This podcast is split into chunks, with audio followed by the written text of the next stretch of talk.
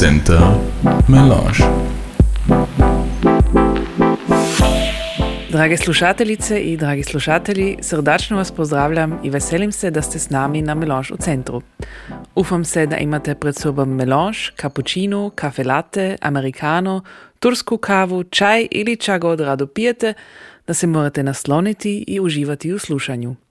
U ovom formatu vas redovito pozivamo da nas slušate u razgovoru sa nekom osobom iz tako rekuć naših krugov, da ju bolje opoznate, da vas znam da i malo zabavljamo, nasmijemo, natuknemo na razmišljanje. Moje ime je Lidija Novak i drago mi je da nas slušate. Današnji gost je Mihael Navratil. Halo Mihi. Halo Lidija. Kako ti piješ uh, tvoju kavu jutro? Kako obično tako počne tvoj dan? Moj kavu črno, bez mlika i bez cukra. Samo kad sam na odmoru volim pravi kapućino. I moj obično dan, no, teško pitanje moram reći, na početku isključim moju budilicu. Trikrat. Um, potom stat, zube čistit, tuširat i ljuto preoblič. Stopro kad sam v uredu, pijem moj prvo kavu. Znači ti sto prvo uredu kavu piješ? Da. Doma uopće ne? Nimam blazno, ne. Ok, wow, kad ja I- mislim, ja, ja ne bi iz stana došla da ne pijem kavu. I doručak, ko ne pravam, ali uvijek moram onda piti, ja je 12 sam sa istinu gladan. znači u bedu 12. Da, Ok. točno. Ti si uh, rođen u Sankt Pöltnu, znači ti uopće nisi iz gradišća. Ne. A odakle si ti zapravo? Kao si rekla, rekla um, ja sam rođen u St. Pöltnu. Sam živio prvi 10 let u Treisentalu. Kada je to točno? Um, med Dunaja i St. Pöltna, also Getzersdorf se zove. I potom smo uselili u Wachau. Materinski jezik je nimško i zato moram reći da nimam niti krajčanski niti hrvatski background. Sam uh, za istinu nimac, ipak sam ovdje i govorim po hrvatsku. Wow, ok. E, kako je do toga došlo, to ćemo na svaki način još um, točnije čut. Um, a i kako je bilo um, zrast u Wachau, odnosno kako, kako je bila mladost onda? Um, ki zna Wachau, m, sigurno reći da je izvan, bio izvanredno lepo. Z jedne strane je Švica na Dona selo. Je mirno, čudo zeleno i kao na selo svaki svatko ga zna. Ok, ali to zna biti ča dobroga i to zna biti ne tako dobroga ponekad, ne? Da, ali s druge strane je isto e, turistički hotspot. I za enege su čudo ljudi ovdje, um, izvana u zimi. U zimi je zaistino mirno. Onda su si na skijanju. Si na skijanju i nima niš stona u selu. Znači, e, u zimi ni atrakcijov u, u Wachau. Samo kratki adventski sajmi, ali to je samo jedan ili dva dani, a onda je mimo. Ok. Jo, um, moja mladost. Ne, kad sam bio mlad, sam sigurno kao svaki e, imao mogućnost igrati s prijatelji ili uh, u Švic, na, naravno, e, sam, u, sam čudo kad bio plut u Dunaju, Za istinu? da, ali nikad sam. Ok. Ja uh, imam se nek drugi trebaj je mora biti opasno. Do Dunaja Da. je poznata je velika rijeka um, i ti moraš pasiti. Da. I čudo vrodi su u zimi. Isto. mm Ako to rijeka ne zna, ne smije samo sam nutro i ti mu tamo plut. Ok. A kako ladno ili tepla je bila voda tote? No jo, um, ako voda je niško, onda smije biti um, 20 stupnov. Wow, ok. Ako je hladno, onda 17-18. to je zima. Ok. Ipak ima mladi buht, mali buht. I to je naš i s isticom nutra. Ok. Ali važno, um, čujete ovdje, jako važno, ako se idete u Dunaju kupat, nikad ne sami bit. Točno. Da. Sad e, jedna atrakcija u Wachau su, koliko ja znam, su Marijelice. Da, točno. A je to istina da je u Wachau zaistinu najboljih Marijelic? No, sigurno. Marjelice iz Vahova su najbolji u cijelom svijetu. Um, uzrok zato je da je u Vahau rastu stare, rastu stare sorte od marjelic. Aha, to znači to ima z sortom veze. Da, to je um, jedan aspekt. Drugi je da imamo u dalini svoju mikroklimu. Ok. Skroz dana imamo čudo sunce i lipe temperature, ali k noći dohaja hladan zrak iz Waldvjetla doli. I ova među igra od različne temperature je osnovica tipično i fantastično uh, ukus, okus.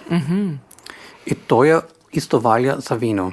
I vino je jako dobro i poznato. Da, to, da, to štima. Znači, Marijelice i vino je čeoš nako tipično za Wachau. Um, oš tipično je sigurno Wachauer trakt, naš nošnja. Aha. I najpoznato je die Goldhaube. Uh, stari ljudi sigurno još znam 5 shilling münce. I to je bio, Halo, ja to isto znam, tako stare nisam. Mlaja od tebe. ne čudno, ne čuda, ali ipak, da.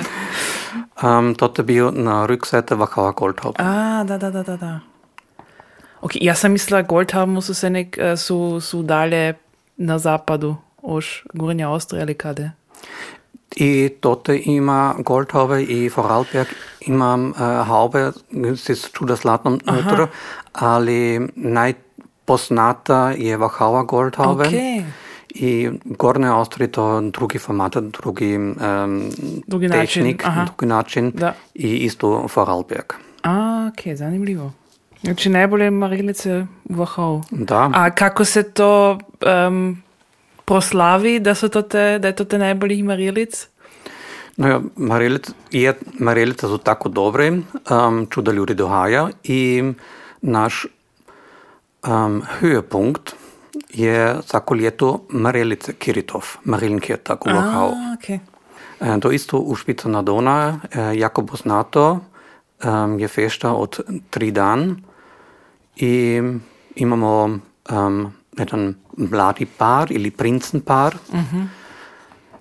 ki pozdravi ljudi, ki e, na sobotu su na, e, na umzug trebaj i to na Kiretov znaš kušati svega od marelic. Marelic kao, kao frucht, ali isto marilenknödel, žgano, sok i palačinken i svega od marelic. A to je, kada je to v juliju? To je v juliju u sredini mjeseca. Ok. No. Točan termin je svako ljeto moro e, drugačije, jer e, i marelice ne rastu svako ljeto Isto, da. Da. So, a sad, eh, k tomu pitanju, če se mislim, vsi, ki sad slušaju, pa te znam da ne tako dobro poznaju ili uopće ne poznaju, će se vjerojatno cijel čas pitaju, zač znaš ti tako dobro hrvatski? Odnosno, zač kada i kade i kako si se uopće naučio? Um, lipa hvala da si rekla da sam dobro govorim hrvatski. um, mislim da ni tako dobro, moram još čuda vješpati i učiti, ali um, moram reći, važno je vješpanje, slušati i govoriti bez straha. To je važno i to valja za mene. Um, sam počeo učiti hrvatski jezik 2011. ljeta i uzrok za to je bila moja draga prijateljica i kolegica Silvija Resetaric. Zbog nje sam došao u centar, ovdje sam čuo od manjinje, eh, od statusa kao anerkannte Minderheitensprache i svega. I zato sam kanio zaučiti jezik. Sam kanio pominati si drugi Austrijanci ovdje na materinskom jeziku. Cool. Svaka čast. I po mojem mišljenju jezik je jedan ključ za upoznavanje i razumivanje drugih kultura i ljudi. I to je važno. Da. Uopće kad živimo sa već nek 500 ljet kao susjedi u istoj zemlji. Da. Znači, jednostavno zbog, zbog e, prijateljstva i zbog, kad si došao onda u ov stan i ove kruge, ko si, ko si kanio is, isti jezik koristit. Znači, hrvatski se učit. Točno. Um, kad sam bio ovdje, sam čuo da su ljudi, se ljudi, um, pominaju ovdje po hrvatsko. Uh, I to je austrijanski jezik. Uh, sa istino sam kanio to učit i se s drugimi pominati i po hrvatski. Mislim, da je isto jedan znak od respekta za, za Da. drugi. Da, to je istina. Um, I i kak, kako je bio onda ta proces, kako si se naučil? Um, na početku teško. sam dostao jedan flyer um, kada se prezentirali uh, tečaji. Sam se odlučio za jedan jezik za standardno hrvatski. Um, sam mislio da na početku eventual bi lagle i moram onda veliko i koristiti na odmor. Um, onda sam počeo um, u jesen ovdje jedan tečaj, to je bio svaki utorak. Uh, smo bili malu grupu, je bilo jako interesantno, čuda gramatika je bio za mene nešto kompletno drugačije nek uh, germanski roman, rom, rom, latinski jezike, Romanski. romanski. Je bio zaistino teško za mene na početak, jer nisam imao um, niti prekonci slavski jezik. I to je bio drugi sistem, ali sam pravo malo, onda sam došao unutra i dva i pol leta sam činio tečaj ovdje. Potom naša grupa se um, raspala i hvala Bogu sam našao druga mogućnost ipak dalje govoriti po hrvatski. to je bio Koloslavuj. Ok. Daj, tomu ti moram daš dojet. Te ljudi kurč pitaju iz koga hrvatskoga sela, odnosno iz koga sela u gradišću si ti? Ti si to kurč stalo? Da, I ča ne mislu- samo jedno. A ča mislu onda odakle si? Um, Senek, kad sam čuo to pitanjem, no odakle si ti, sam odgovorio, na ča misliš? sam čuo različne stvari. Um, čuo da su rekli, no ja, mislim da si iz Zridnega, sam, meni je žal, ali to ne štima. Nijedan ne znao da sam iz Dolne Austrije. A potom sam odgovaram, eto, sam povedal moju storicu, kako sam došao, sad sam sada govorim po hrvatsku i um, jo, mislim da je teško da, da ljudi znaju odakle sam, jer ja koristim različne riječi iz sve regije. Iz južnoga, iz srijedna, srijeda, srijednoga i, i hrvatske jezike. Ja sam učio her, standardni hrvatski jezik. Um, I ja koristim sve skupa. Znači ti govoriš pan hrvatski, bi se moglo reći. Znači to je ne, i, i vjerojatno i odvisno od toga um, s kimi ljudi si se čuda pominao, odnosno odakle su oni, ili su sad iz juga, iz sredine, iz sjevera. Od svakoga si malo nešto. Da, Malo točno, će točno. zis- Ja zil. u Peču, u centru, uh, ljudi su iz različne regije Da. I mm, svakomu pominam i s, uh, od svakoga učim nešto drugačije. Zato koristim malo, moru, mrvo, truo, svega. Svaka čast. I, Svaka ja, čast. ja nisam rastio u hrvatskom selu, nisam se učio tipično seoski, seoski izgovor. Ali super. Znači od, od svega malo nešto. Da, Cool. sve skupa. Da. Um, u poslovnom žitku, i toga imaš naravno, nisi samo um, asimiliran Hrvat, um, si uh, porezni savjetnik. Um, si to u Kanju Senek bit, je išel si na FH, kje bi si mu bil s tim ciljem, ili? Um, je li sam to kanju Senek biti, mm, već ne znam. Ali kad sam počeo u Hak Krems, Hak kao Handelsakademiji, ne Hrvatski uh, akademski klub, Okay. uh, sam našao interes na knjigovodstvo. Um, I zbog toga sam išao po maturi na FH Beč, uh, toto je na Vjeringa štrase. A, to, aha. Um, jer su imali fokus na knjigovodstvu i um, porezi. Iz toga je bilo onda logični rezultat da djelam potom dalje kao porezni savjetnik.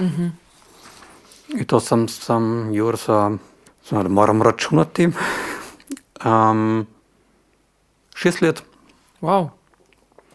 A Senek si u, u, isti fir, u istoj firmi bio od kad si? Da, sam FH oštenek v istom firmu. Um, toto sam jur počeo um, ranije, kad sam študirao i januar će to biti um, 15 let. Wow. A misliš da ćeš nam da kuć se i usamostalit? Da ćeš samostala nastat? To je jedna mogućnost, a druga mogućnost je da ću biti onda partner uh, tote u firmu. A, okej, okej. Znači imaš, imaš već opcije kako bi moglo... Imam različne dalje put. opcije, ali to sada nisam se uh, odlučio. U našoj sceni, da se opet vraćamo, si uh, uglavnom vidljiv ili poznat um, kao plesač koloslavuja. Um, predtem si rekao da to onda kad se teče raspao, da to je tvoja mogućnost bila dalje um, učit i gajit hrvatski jezik. Um, to ali ni bil tvoj početak s folklorom, odnosno s narodnim tancem, ili? Ne, sam joj ranije počeo si s narodnim tancom. Kad sam bio 16 let star, sam počeo na Volkstanzgruppe Spitz na Donau. Znači da sam jur 20 let aktivan u folklornoj sceni. Ali u, tako reći, u klasično austrijskoj. Da, ali od Volkstanzgruppe tote već nisam aktivan, Aha. jer to uh, ne se ide van. Um, sada živim više manje samo u Beči i nimam tako čudan mogućnost pojeti redovitno na, na probe tote. Ali na drugi strani imam sada mogućnost tancati si s koloslavujem. tote sam počeo uh, 2014. leta. Hvala Bogu sam znao jur nešto od dancanja i gibanje, uh, jer na početku nisam bio jezično tako fit, da moram se um, razumjeti. Ali zbog gibanja i kurake je bio laglje dojt nutar. Znači onda i uh, kroz, kroz tanac i kroz druženje i jačanje to sve skupa onda si, si i poboljšao uh, tvoj hrvatski jezik. Da, jer- Odnosno u, u konverzaciji onda vjerojatno već, ne? Da, točno. Moj tečaj je bio mimo, ali sam počeo im pominati si s ljudi okolo, um, skroz proba i više potom na šank. Tote S dopingom. Um, beim Trinken kommt Leid zusammen, Da. verimo. I, I to štima. I tote sam ču, čuda i različne dijalekti. Um, I to je isto bio važno um, razumiti ljudi i to je bio vežbanje za mene. Ča bi ti rekao, pokidam se dvoje poznaš, um, ča su uh, najveće razlike med, tako rekuć, austrijskim folklorom i hrvatskim? Um, je, je to te uopće razlike, znači u načinu, also zvana sad da su tanci vjerojatno- drugačiji, ako, ili i nisu, ali i u načinu kako, kako se ča prezentira, um, pak ti je onda bilo teško se prilagoditi od jednog na drugo. Na početku je bio sa istino teško za mene, jer um, ipak oba dvoje su narodni tance, je kompletno nešto drugačije. Kod austrijski tance sve više manje sve nek, tancamo sve nek u paru, i mi tancamo u krugu. Ok, kolo je isto, tancamo u krugu, ma ne scenek u paru, ima isto kolo i doma u Vahavu em, naše korake su bili valcer, polka, šotiš, O, dobro, toga imamo isto. Vajca, polka, šotiš. to ima imamo isto, ali čudo već nemamo. Aha, to znači to je to. najvažnije korake. Par druge Landla? imamo, landla imamo, Da. ali je jako polako Mhm. em, i više manje u valcer takt unutar. Mhm. S nogami ne tako čudo em, djelamo, em, važno su oberkörper i Mhm. naše ruke. Imamo čudo figure unutar, mi oblikamo žene, si motamo, Mhm. činimo figure i to se nek okolo je ugivanje unutar. Mhm. I jako velik, eh, velika razlika je da u Austriji mi imamo jedan tanac na jednu melodiju, to tancamo dost. Kratka pauza, malo givat, onda novi tanac, nova melodija i se nek po drugom. Ok. Sam vidio ovdje kod kolo, a i pretim jur kad eh, sam bio na različne festivali, da u slavski dijel od Europa eh, se tance su malo, malo koreogra- koreografirani Eh, i prezentiran i im sa sceni eh, na prezentirati nastupi na pozornici.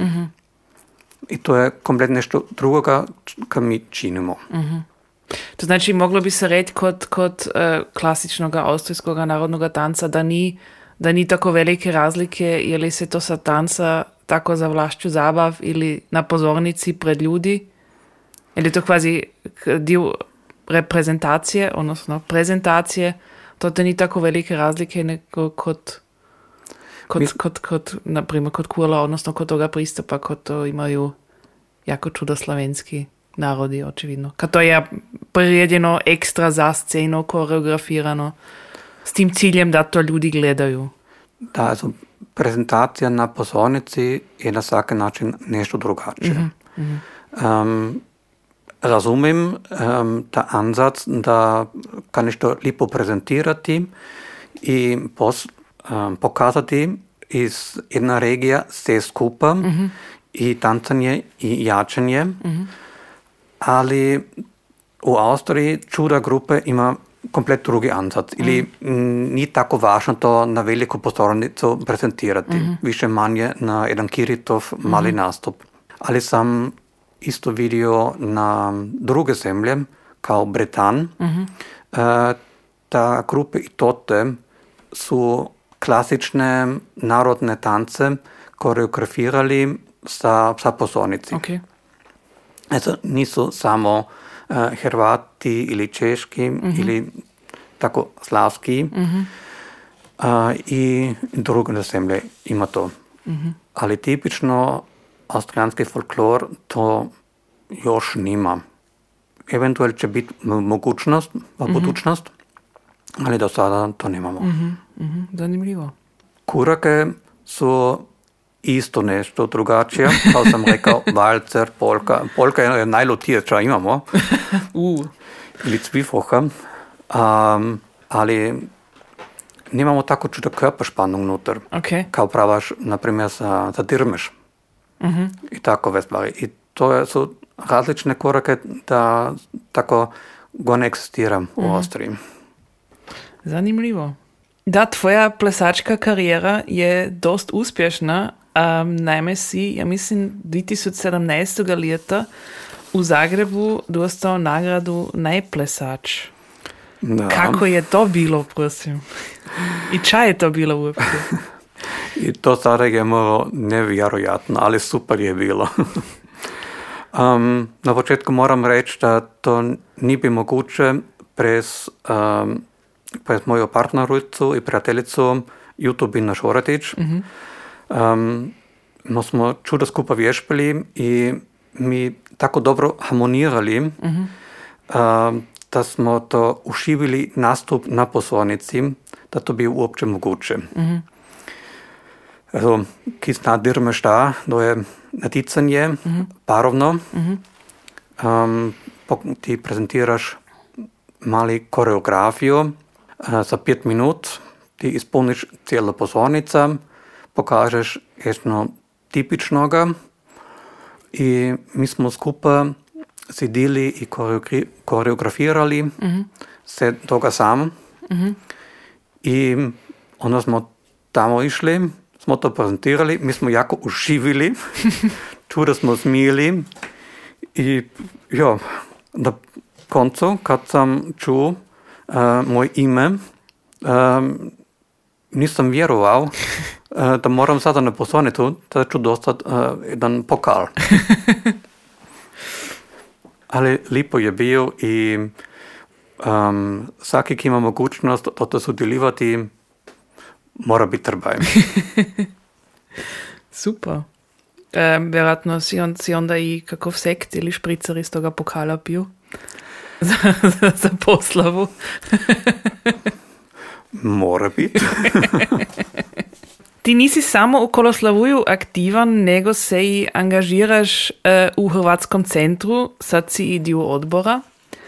Um, te u kuć du pitao zač. Zač se uopće angažiraš u, u manjini, ako uopće sad nisi iz gradišća?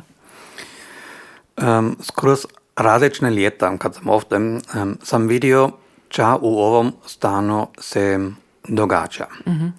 I kako je važne projekti za, za manjinje, za ljudi i za budućnost uh, jur imali, jur ima ovdje ili biti implementiran. Mm. Ima za mladi čuvarnicu, za seniore redovitnu klub, mm. petak na večer, uh, čuda koncerte, razgovore, diskusije, um, ima mogućnost za tancanje, jačanje, učanje jezik itd. itd. Mm-hmm. I ja, ja to koristim, kanim i podopirati to. Mm-hmm.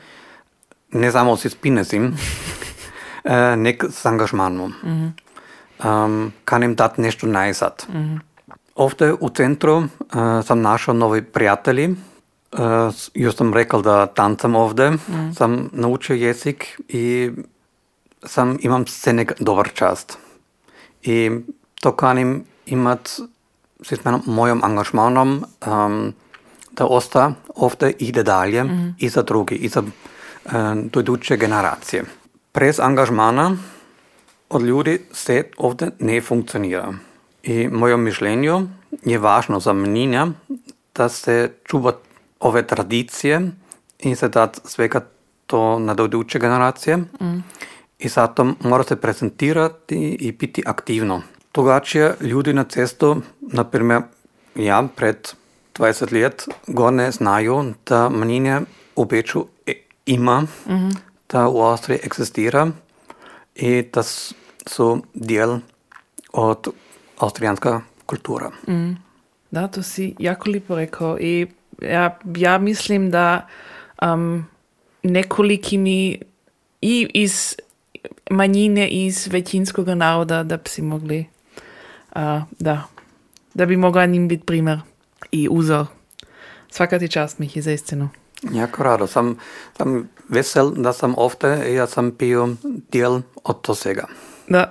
Also ja znam iz vlastitega iskustva reći, um, centar bez tebe, to je to se človek več ne more predstaviti.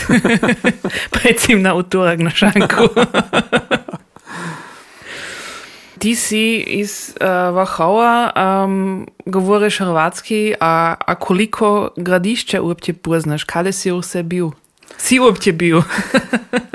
Jur sam bil, ali um, moram reči, um, se od gradišče još ne poznam i je jedan plan, da kanim voziti na vsako hrvatski celo um, kar si još pomina po hrvatsku um, i kanem to pogledati. Mm-hmm. Par ju poznam um, kroz Koloslavuja, mm-hmm. različne nastupe. Sam bio jur uh, sjeveru, srednjega uh, i južnog gradišće, mm. ali do sada ne na svakom muzelu. Moramo činiti jedan tur. Ekskurzija. Ekskurzija, da. Dobro. Sam čuo da um, ima ljudi, ki idu skroz vse um, občine v Avstriji. Ja kanem um, mali tur skroz vse hrvatske sele, ali ne na istom, um, na jednu, sondern an, in etappen. In etappen, znači uh, u već epizodov. Da. Dakle, drage slušateljice, dragi slušatelji, ako ste ki v kakom hrvatskom selu v Gradišću, pa bi rado primili Miha, pa mu dali tur kroz vaše selo, javite se, on će biti zahvalan. ok, już smo pri kraju uh, našega razgovora. Sad, ovo je, ovo je za istinu skoro svaki put najteže pitanje. Oje, sada mene se boji. ne trebaš se bojati. Ako bi imel tri želje, bilo kakve, ili za sebe, za tvoj obitelj, za svet, bilo ča, a kje bi to bile? Puha. E, za istino, opet teško pitanje, ali moram reći, na vsaki način se želim mir u svitu i med ljudi. Drugi želja, se nek pun frižider, ki me ne poznaje, zna da je važno, da sam se nek um, gesättigt, jer gladan Mihi ni tako dobre Ja, to, človek. To znam potvrditi.